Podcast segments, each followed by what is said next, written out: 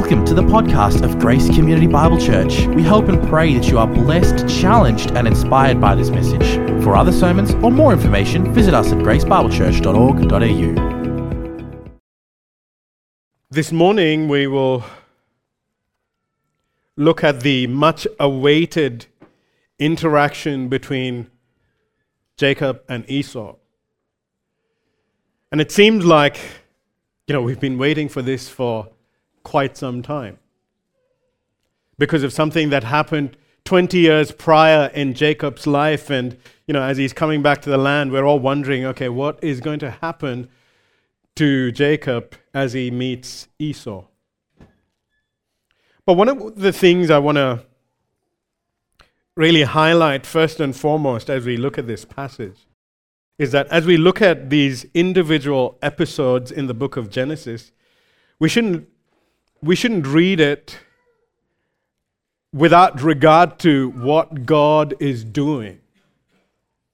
You see, in the garden, when Adam and Eve sinned, God had promised to send a Savior who would crush the head of the serpent and would essentially reverse the curse of sin and death and restore the world to Himself, a world that would once again glorify God. And we have been seeing in the past few weeks or even past few months of how God has focused on certain people. Where from chapter 12 onwards, he started with a man named Abraham. And then from Abraham went that covenant, he made a covenant with Abraham and that covenant blessing that would come of blessing to the nations. It was part of that redemptive plan. And then from Abraham, that blessing, that covenant blessing, was passed on to Isaac. And then from Isaac, we have seen how those covenant blessings, that plan of redemption and restoration, was then passed on to Jacob. He would be the bearer of this promise, and God would use him now to continue to fulfill his plan of redemption. So we shouldn't lose sight of that. That's what God is ultimately doing even in these individ- as we look at these individual episodes, that's what God is doing. He's fulfilling his plan of redemption. Now, we saw last week, you know, Jacob has been a hard nut to crack. I mean, for 20 years, 20 years before God had told him, I will be with you, Jacob. You know, he received the covenant blessing. I will protect you and I will be with you wherever you are. And yet we saw that in the 20 years that because of the conniving, scheming, self sufficient kind of person that he was, because of that character, there was a sense in which even though he was the blessed heir of the Abrahamic promise, he had to go away from the promised land. A sort of an exile of sorts, if you want to call it. And for 20 years, he's outside the land of promise. And we see that even in those 20 years, Jacob is still scheming. Jacob is still conniving, even deceiving at times, and yet God has only been gracious to him. And then finally, we saw last week as Jacob is now preparing to enter the land He's, you know, what's come back to memory is his brother Esau, whom he's totally defrauded. And rather than thinking of, okay, God has been shown so much grace to me, and how is my relationship with God? All he's thinking of is Esau, and he's scared of Esau. And yet, God is still very gracious with Jacob. And we saw how God manifested himself in the form of a man. And in fact, in the book of Hosea, we'll see he's actually an angel. And so he manifests himself in this physical form and wrestles with Jacob at night. And Jacob, with all his tenacity, is wrestling God in, in this physical form, and yet he can't overcome him. And then finally, towards the break of day, God touches him at the hip, and his hip goes out of, so, out of its socket. Really, God was crippling him and weakening Jacob. Graciously showing Jacob, you are not self sufficient in of yourself. I'm the self sufficient one. I'm the one who strives. I'm the one who fights ultimately because I'm the supreme one. No one comes against me. And your job is to depend on me. That is what you need to do, and then things will go well for you. Don't you see how gracious I have been with you? And so, there is a sense in which, at the end of it, Jacob says, For I have seen God face to face, and yet my life has been delivered. Now, if, you know, in fact, this question was asked to me last week after I preached. How is it that, you know, isn't there, you know, even with Moses, God says no one can see God's face and live. Then how is it possible for Jacob to have survived then? Well, what you need to understand is God came in a physical form where he veiled his glory. He didn't come in all blazing glory. If, if that were the case, no man would be able to stand in his presence. But God had veiled his glory in this physical form. And so, in that sense, Jacob was able to see God and even wrestle with God. But Jacob understands this is the great God, and he is the one who I should be ultimately concerned about. And I'm thankful that he has been so gracious to me all this time and even today. And I live to tell the story.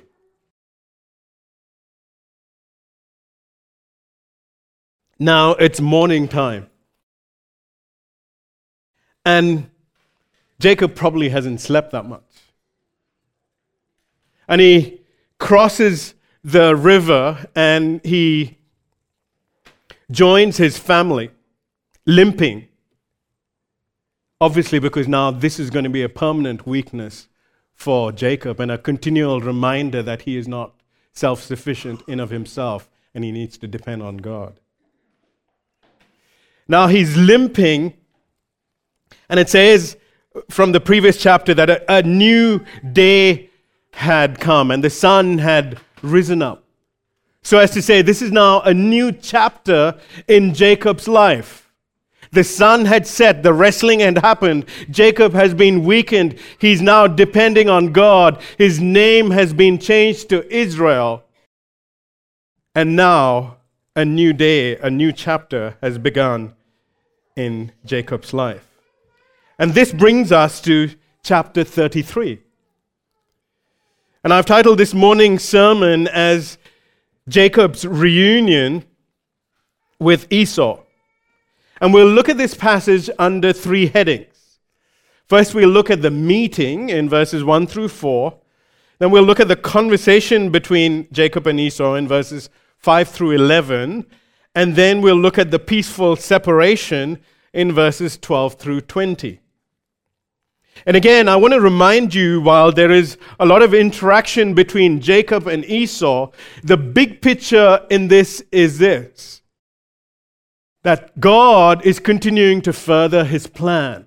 He's fulfilling his promise of redemption and he's moving that plan forward. And more so, what you see here is God's astounding grace again for an absolute scoundrel like Jacob.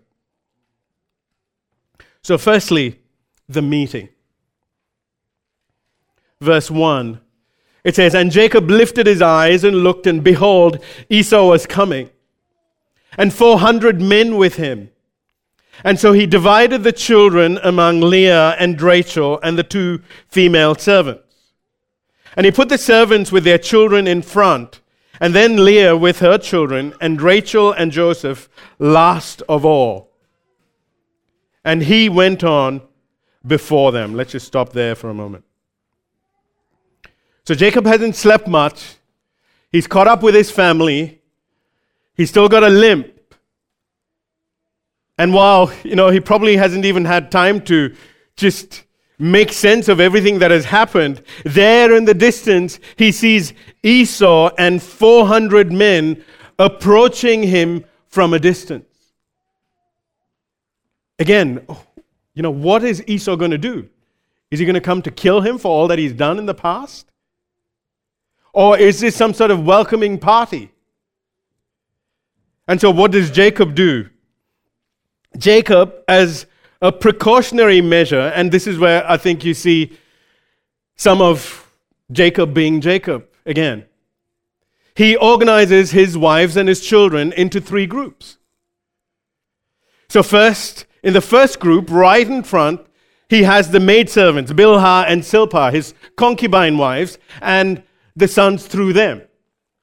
Then in the next group, he has Leah and her sons, his uh, other wife, and right at the back, he has Rachel and her son Joseph. Rachel, his beloved wife, is right at the back, along with her son Joseph. Now, why do you think he's done this? Well, you can only imagine if Jacob is being Jacob, why is he doing this? Because he's showing favoritism here. Because his favored wife and the favored son, if you notice, Joseph is the only son that is named as well here. None of the other sons are named. And it's also a picture of what will happen later. And so Rachel and her son Joseph are placed right at the back because just in case things go south with the meeting with Esau, Rachel and Joseph has the best chance to escape from it all. You know, it's almost like the, the other family, other wives and his sons are expendable for him. I mean, this would have been painful, I'm sure, for the rest of the family to watch to think that they were expendable. All the other children were expendable, but Joseph was his precious son, so he's placed right at the back. And the text is hinting at Joseph, uh, at Jacob showing favoritism to Joseph. And this will become even more evident later on as it will lead to a lot of strife and jealousy and a lot of pain in the family years later. So there's, in one sense, Jacob is still Jacob, but we also see some change in Jacob. Remember in, in the previous chapter, in Genesis 32, Jacob had sent everyone in front of him saying, Oh, just tell, if you see Esau, just tell him, I'm right behind. You guys go on forward. I'm just going to be right behind. But now, when you see Jacob, He's injured. He's walking with a limp. And what does he do? He puts himself right in front of everyone.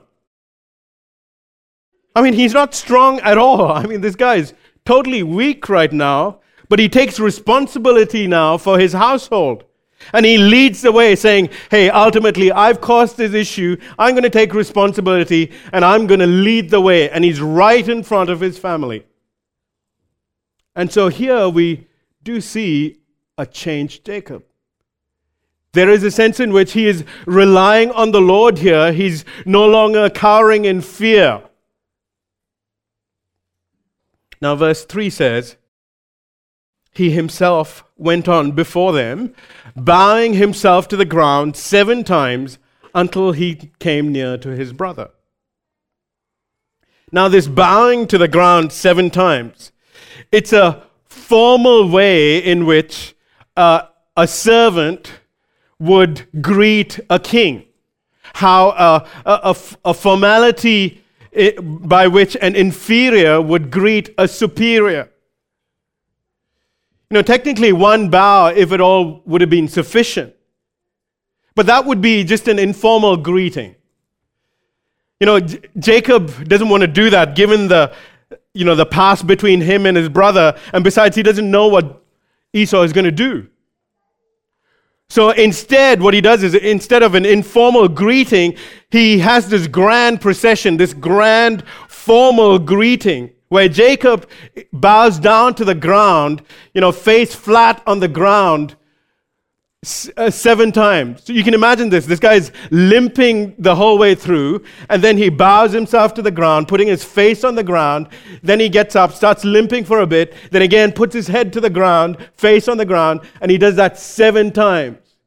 This is a very formal way of acknowledging someone, somebody superior. You know, and the irony here is that if you remember back in Genesis 27 and 29, you know, when Isaac had, thinking it was Esau, blessed Jacob, one of the things he blessed him with is he said, Your mother's sons shall bow down to you. But what's happening here? The exact opposite. It's not his brother bowing down to him, it's Jacob now bowing down to Esau. How, how do we make sense of this?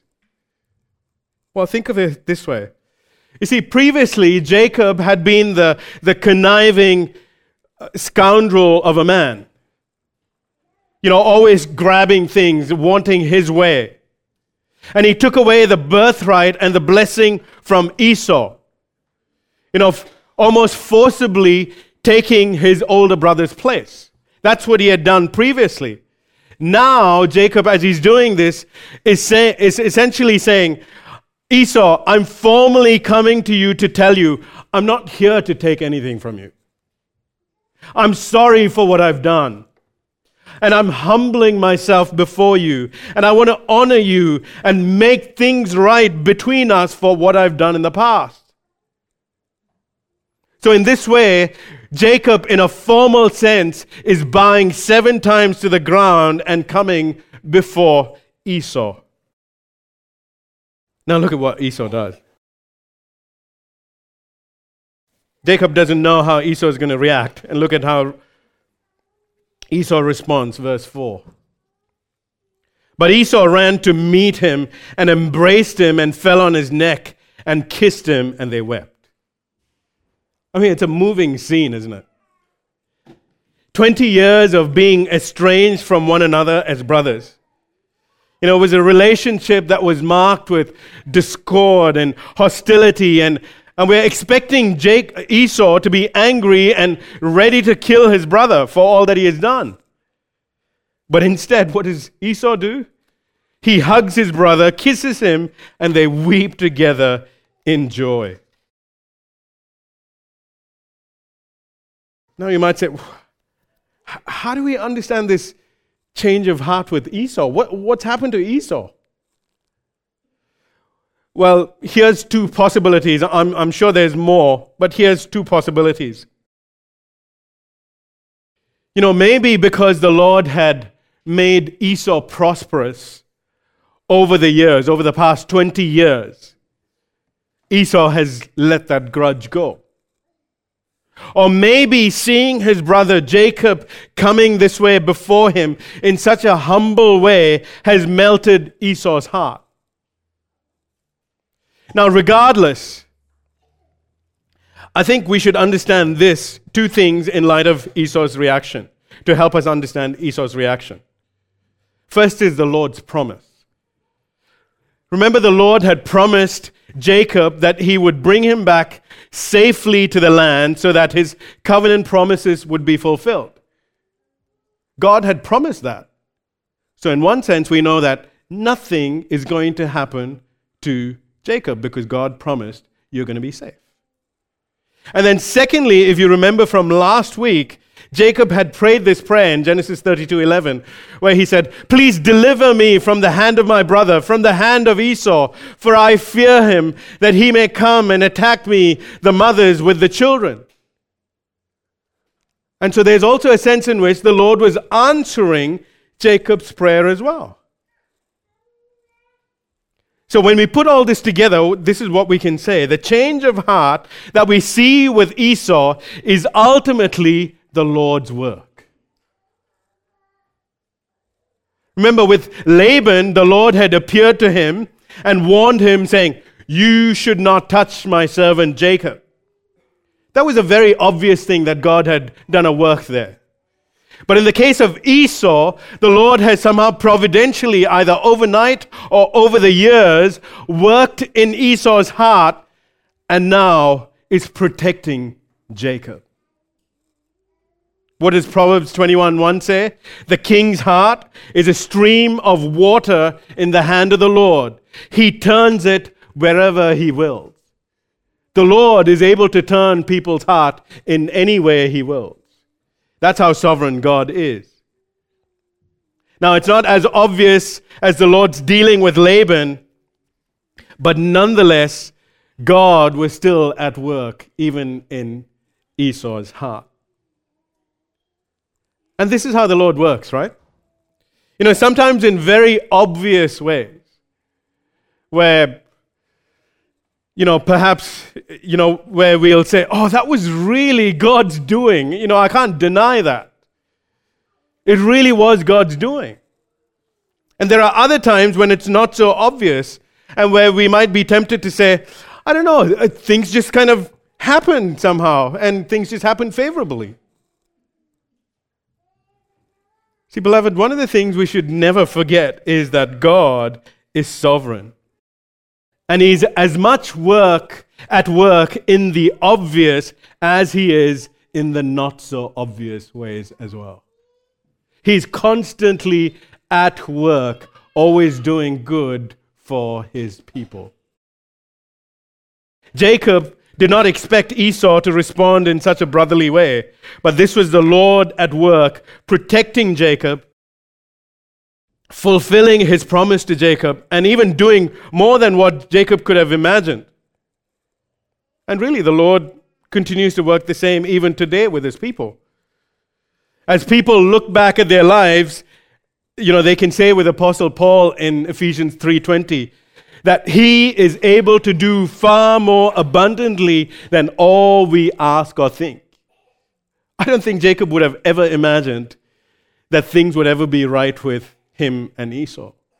And yet, here is Esau hugging him and crying him and embracing him. This was indeed the Lord's work.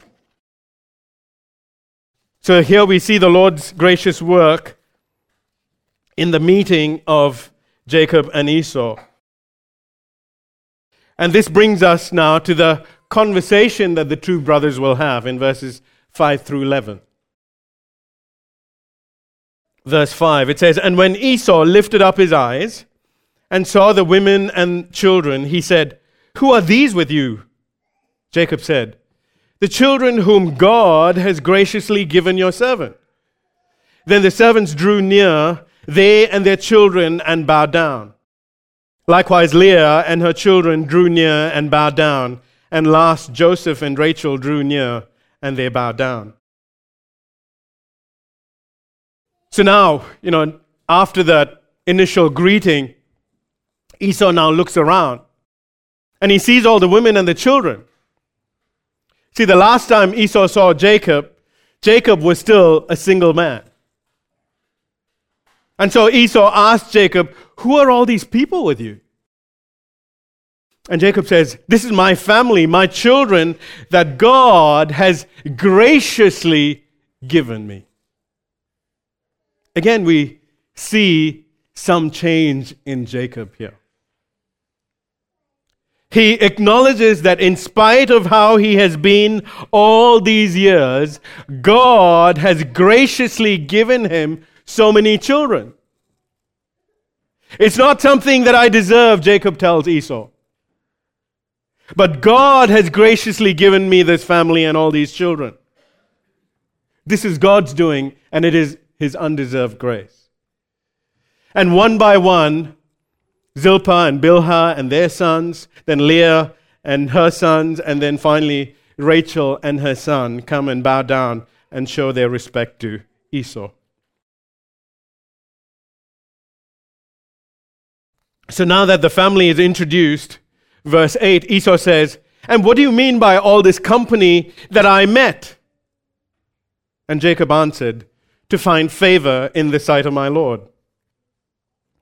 So Jacob now, uh, Esau now inquires, You know, this, that company of animals that was sent to me, You know, more than 550 animals that came in these different droves that were sent to me. What was that for, Jacob? And Jacob says, Well, th- that company of animals, I sent them so I could find favor or grace in your sight. Again, it's that same term, grace.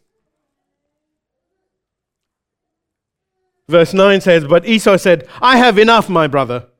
Keep what you have for yourself. So, what we understand, or what's implied in this verse, is that over the past 20 years, despite not receiving the covenant blessings of Abraham, Esau has prospered. Esau has become wealthy. So much so that, you know, even though this expensive gift has come to him, he says, No, brother, you, you, you keep it because I have more than enough. Now you say, Well, how did Esau prosper if he was not if he didn't get the covenant blessing? Well, again, this is the common grace of God at work in Esau's life. Like so many unbelievers in the world today, you know, who do well in different areas in their life. Why? Because that's common God's common grace to even the unbelievers in the world. So Esau is plentiful uh, and he's rich. And so he says, I have enough, brother. Keep these animals for yourself. But Jacob is insistent. And he says in verse 10, No, please, if I have found favor in your sight, then accept my present from my hand. For I have seen your face, which is like seeing the face of God, and you have accepted me. I want you to notice here Jacob is no longer saying, This present is to appease you, my brother, to find favor in your sight. Notice what he's saying. He's saying instead, If I have found favor in your sight, then accept my gift. There's a change in what Jacob is saying now. Why? Why has Jacob made this change? Well, Jacob explains because Jacob says, because just like I saw the face of God, and he's referring to what happened the night before, and I was shown grace, and I lived. Now, Esau, as I see your face, I have been shown grace. I have been accepted in your sight, and I live. And, and what he's doing is he's connecting Esau's gracious dealing with him with God's gracious dealing with him. He's saying it's like God being, God graciously dealing with me like He did the night before. That's how you are being to me, Esau.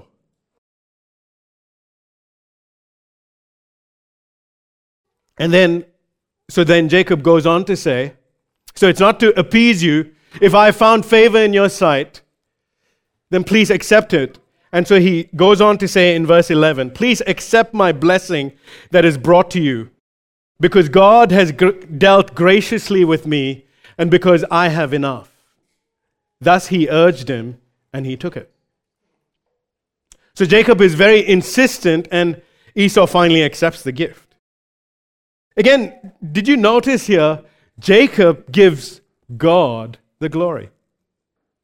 He says to Esau, All the material prosperity that I have, well, he, there's no mention of it's because of my clever scheming or hard work or strength. He doesn't say, For 20 years I toiled, you know, in Padan Aram under Laban. There's no mention of the, you know, of the multicolored sticks or branches or, or whatever that he used. What he says is, no, all this material prosperity that I have, it is purely because of God's undeserved grace toward me. He gives the glory to God. And he's saying, this is God's work, this is not my doing.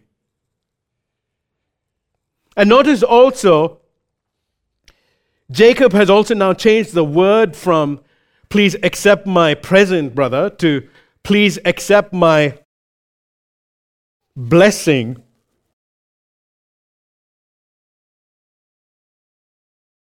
That is brought to you. Now, remember from a human perspective, this word blessing is, is significant. From a human perspective, we know that Jacob had stolen the blessing from Esau. Now, obviously, he can't change that fact that now he's the bearer of the Abrahamic blessing. He can't change that fact. He can't give that covenant blessing. It's not a thing that he can pick up and give it back to him. It's just become a reality now. He's the covenant heir now.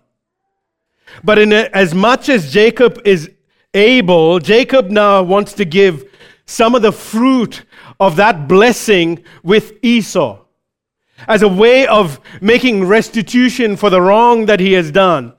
To say, I want to set things right. I know I grabbed this blessing from you, but God has graciously blessed me, and I want to, in some way, make restitution and make things right with you.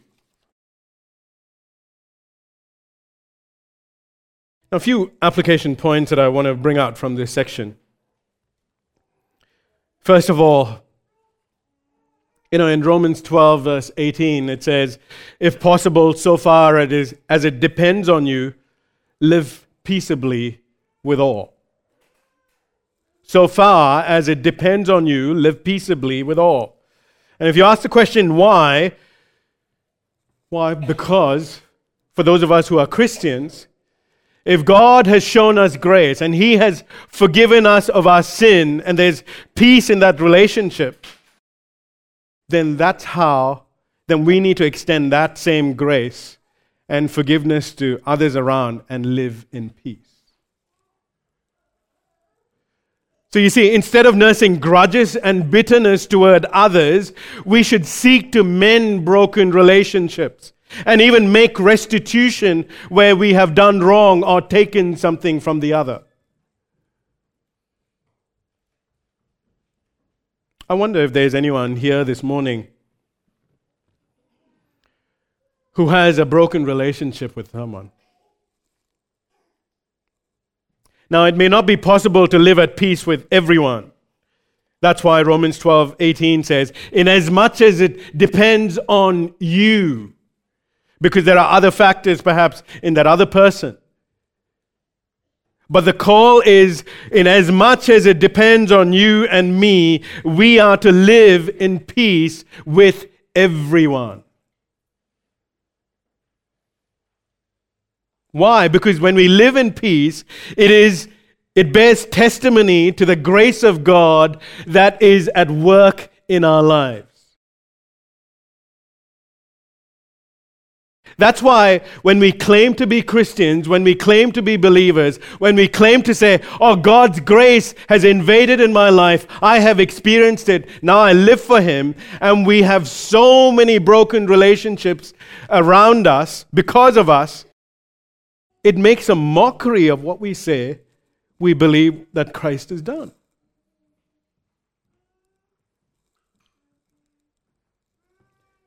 As Christians, because of what God has done for us in Jesus Christ, we must strive to live at peace with everyone. That vertical relationship with the Lord always will translate into our horizontal relationships. In fact, even the first two commandments, right? It's connected. Love the Lord your God. And the second is like this love your neighbor as yourself. Because of your love for God, there's a way in which you will deal with one another horizontally. It always has to flow that way. Otherwise, the vertical relationship is in question. As far as it depends on you, live peaceably with all. The other thing I want to point out in this section is that there is a big emphasis on the word grace or favor in this section. You know, I think on this day, Jacob would have gotten a better understanding of what grace is. I mean, he tried to literally buy grace. He literally tried to buy favor from Esau by giving him an expensive gift. But what does he finally realize? Jacob realizes the change in Esau has nothing to do with his expensive gift. It had everything to do with God's gracious dealings. It was God's grace that changed Esau's heart, not Jacob's expensive gift. You cannot buy grace. You can't, you can't inherit grace. It's never deserved. It was all of God's undeserved grace that Jacob began to realize. Jacob would have learned that grace cannot be bought or earned. Grace is always freely given to the undeserving. And Jacob was now beginning to recognize God's undeserved grace everywhere in his life. In my family, in the possessions that I have, even in this mending of this relationship, this is God's grace. But contrast that, that recognition of God's grace in, in Jacob with Esau's response. I mean, like I said before, Esau had also become prosperous in these 20 years. But if you paid close attention to Esau's words, he never acknowledges God, let alone the grace of God in his life. He's just happy with his material prosperity and sees no need for God or his grace. What a sad picture, isn't it? What a sad picture. I wonder if there's someone here today who's not a Christian. And you're thinking, oh, you know, I'm pretty happy with where my life is at. You know, I, I, I've got enough and more. I don't need anything else, and I certainly don't need God. I want to tell you, friend, that the good that you have in your life is God's common grace in your life. It has nothing to do with your anything that you have done. This is God's grace in your life. It's His common grace in your life. And I would say to you, friend, don't harden your heart against God like Esau did, rejecting God. You know, so blind to His grace in his life but turn to God and see His undeserving grace that is already at work in your life in some fashion or form. But most of all, friend, I want to tell you this. If you want to really understand God's undeserving grace, you just have to look at the cross of Calvary. See, God sent His only begotten Son, the Son that He loved to come into this world to die on that wretched cross. For self sufficient, self righteous sinners like you and me. That is undeserving grace. Where God looked at Jesus and Jesus was condemned and judged for the sin of his people where he was treated as the sinner and he was judged and he died for sinful people like you and me. Why? So that as Jesus died and rose on the third day, all who would put their faith and trust in Jesus would bear the righteousness of Christ and would be fully accepted in God's sight. That's undeserved grace. Jesus gets punished so that sinners like you and me can be made right with God. What do you have to do? Nothing. It's a free gift of God. You cannot earn it. You cannot buy it in any sense. It is purely God's gracious gift.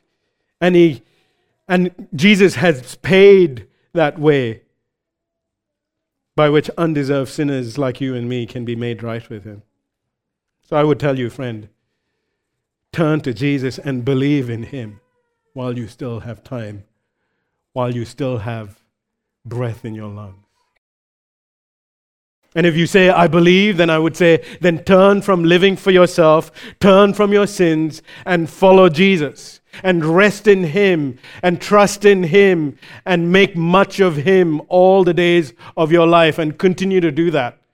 And as you continue to do that, others will say, That's someone who follows Jesus.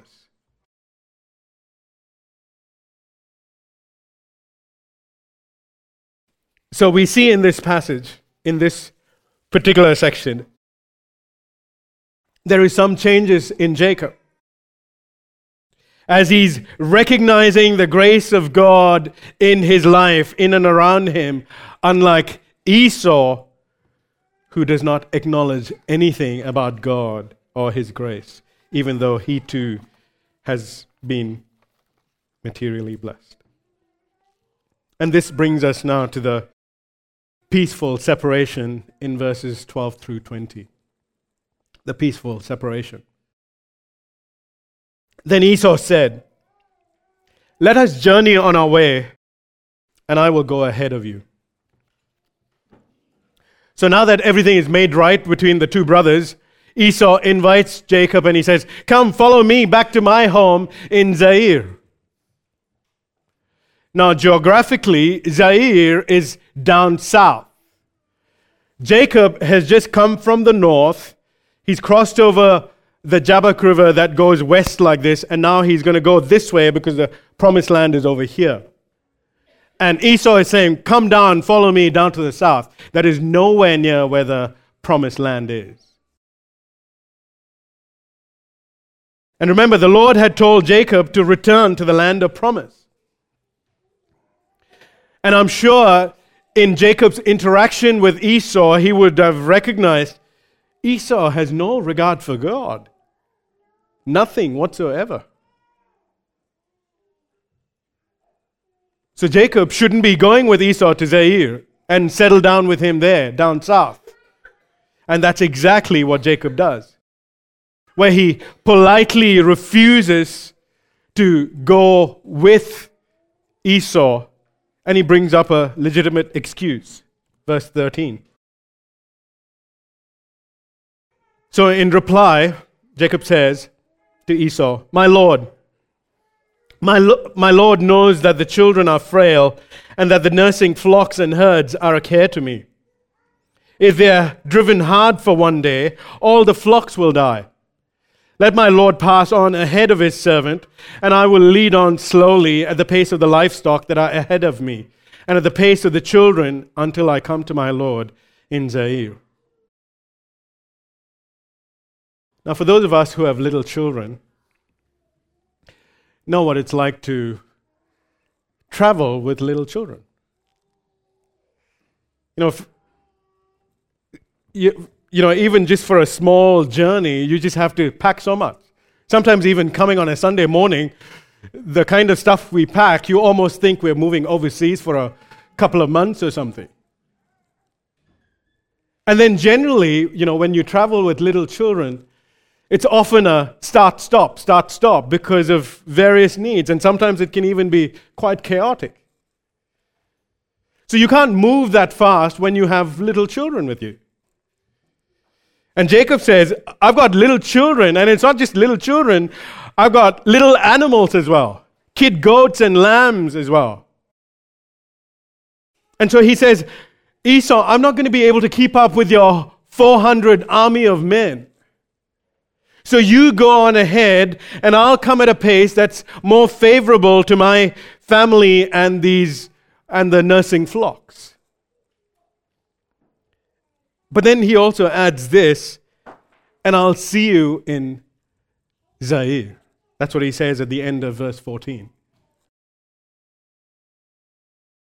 What's happening here? Jacob is being Jacob again.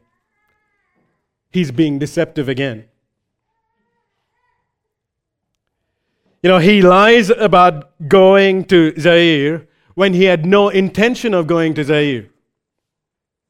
In fact, if you read the pages of Scripture, you will never read anywhere that Jacob finally goes to Seir. He doesn't go there, he goes to the promised land. Why did Jacob lie? Maybe he didn't want to offend Esau. Again, you know, thinking, you know, he's this big brawly guy and, you know, all this tension after these years. Yes, things are pretty good right now, but, you know, he's asked me to follow him. I don't want to offend him, so I'm just going to lie to him. In any case, that is exactly what Jacob does. He lies to, see, to Esau.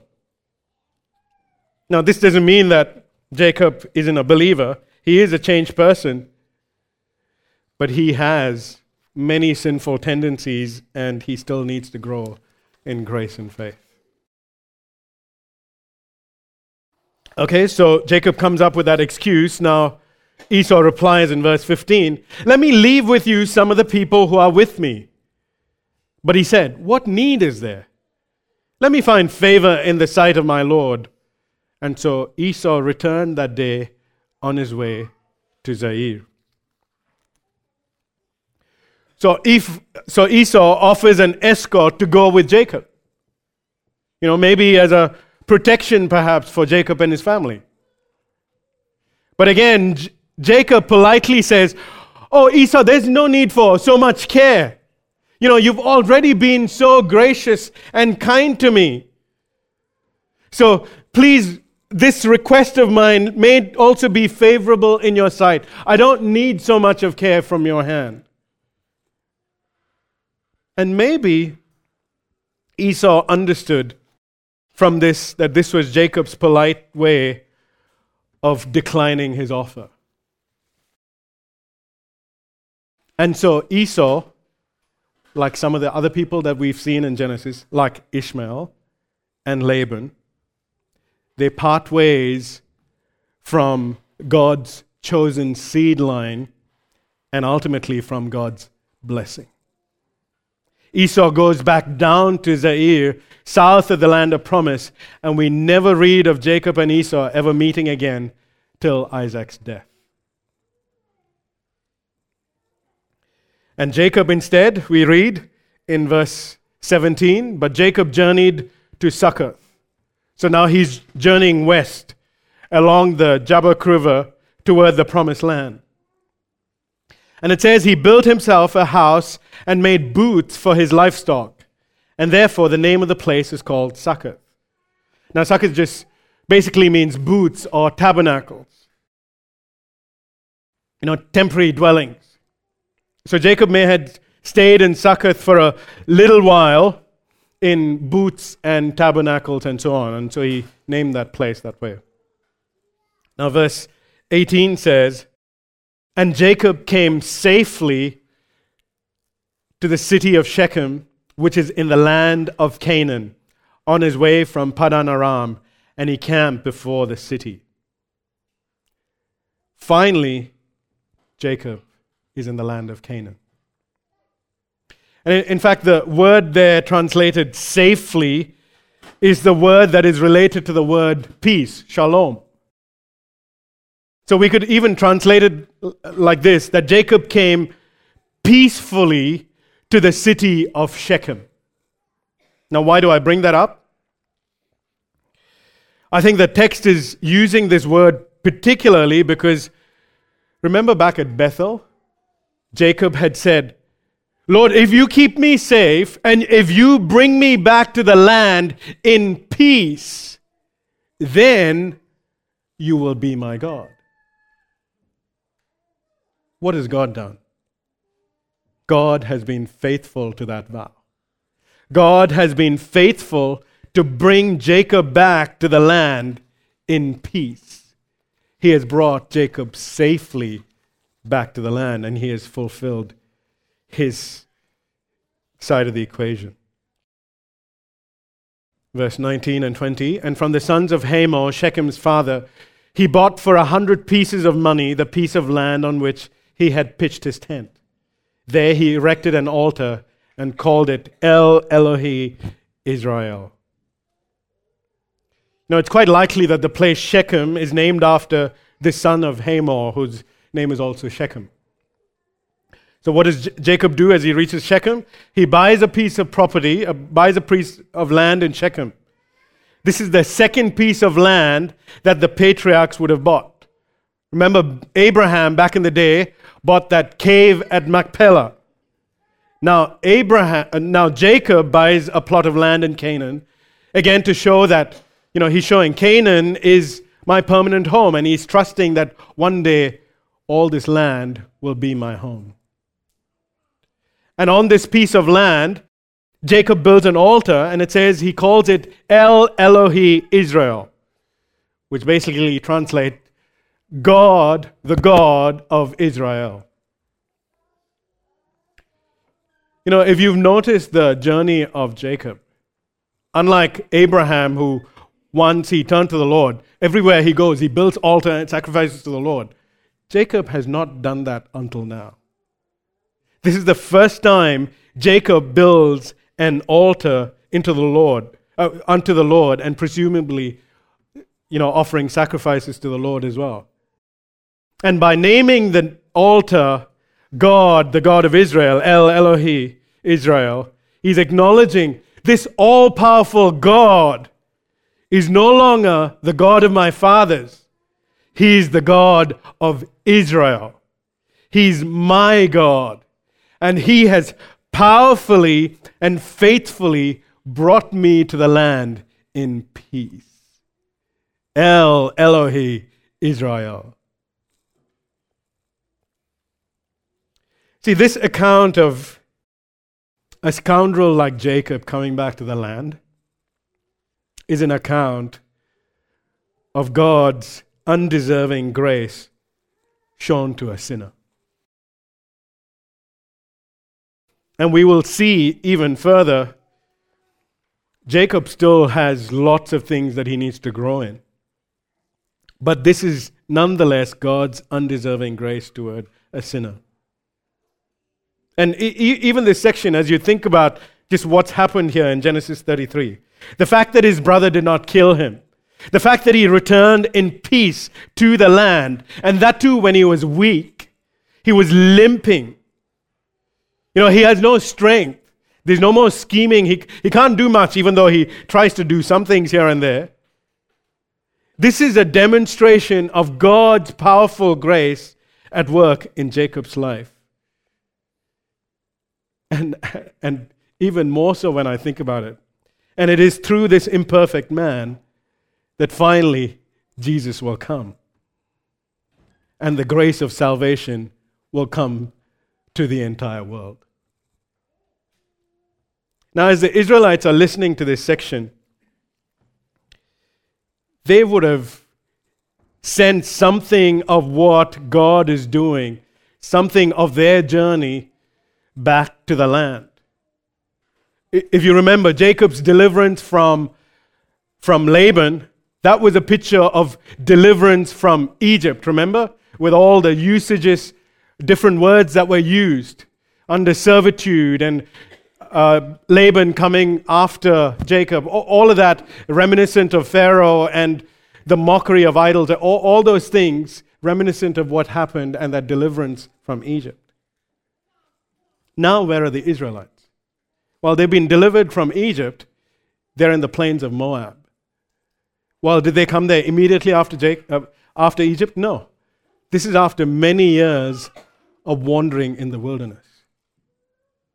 They too, like Jacob, have had issues, have wandered away from the Lord. And now they're in the plains of Moab wondering okay, are we going to enter the promised land? And just like how we saw, you know, Jacob didn't need any help from his brother Esau and they parted ways. I'm sure the Israelites would be thinking, oh, that's right. As we're as we've finished the wilderness journeys and as we've prepared to enter the land, you know, in Numbers 20, we read that they come across the Edomites. They're the descendants of Esau. They don't give them safe passage to go back to the land, and essentially then they part ways. So that's also happened where Edom and Israel have parted ways. Will they come back to the land? Oh, yes, they will. As they're seeing Jacob, the scoundrel, who's had so many issues, who's been brought safely into the land. Why do they have confidence? Because that same grace, that same undeserving grace that was at work in Jacob's life, is at work in the nation of Israel, and God will bring them back to the land. And it's the same for us as Christians, too, right? Prone to wander, prone to leave the Lord I love. But why is it that we can be assured that we will be brought back home to the land with Him? Only because of His undeserving grace. Let us never lose sight of God's grace, and may it cause us to joyfully serve our Lord and live for Him. Let's pray together. Father, we recognize that no matter how much we hear about your abounding grace, it is never enough. It is never enough because your grace is so much more greater than we realize. It is also never enough because we continue to wander away from you. And yet, Father, as we are reminded of your powerful grace, may it cause us not to excuse our sin and to continue to wander away from you, but may it cause us to love you more, to love Jesus more, and may it cause us to, in confident faith, live for you even this day. We ask all these things in Jesus' name. Amen.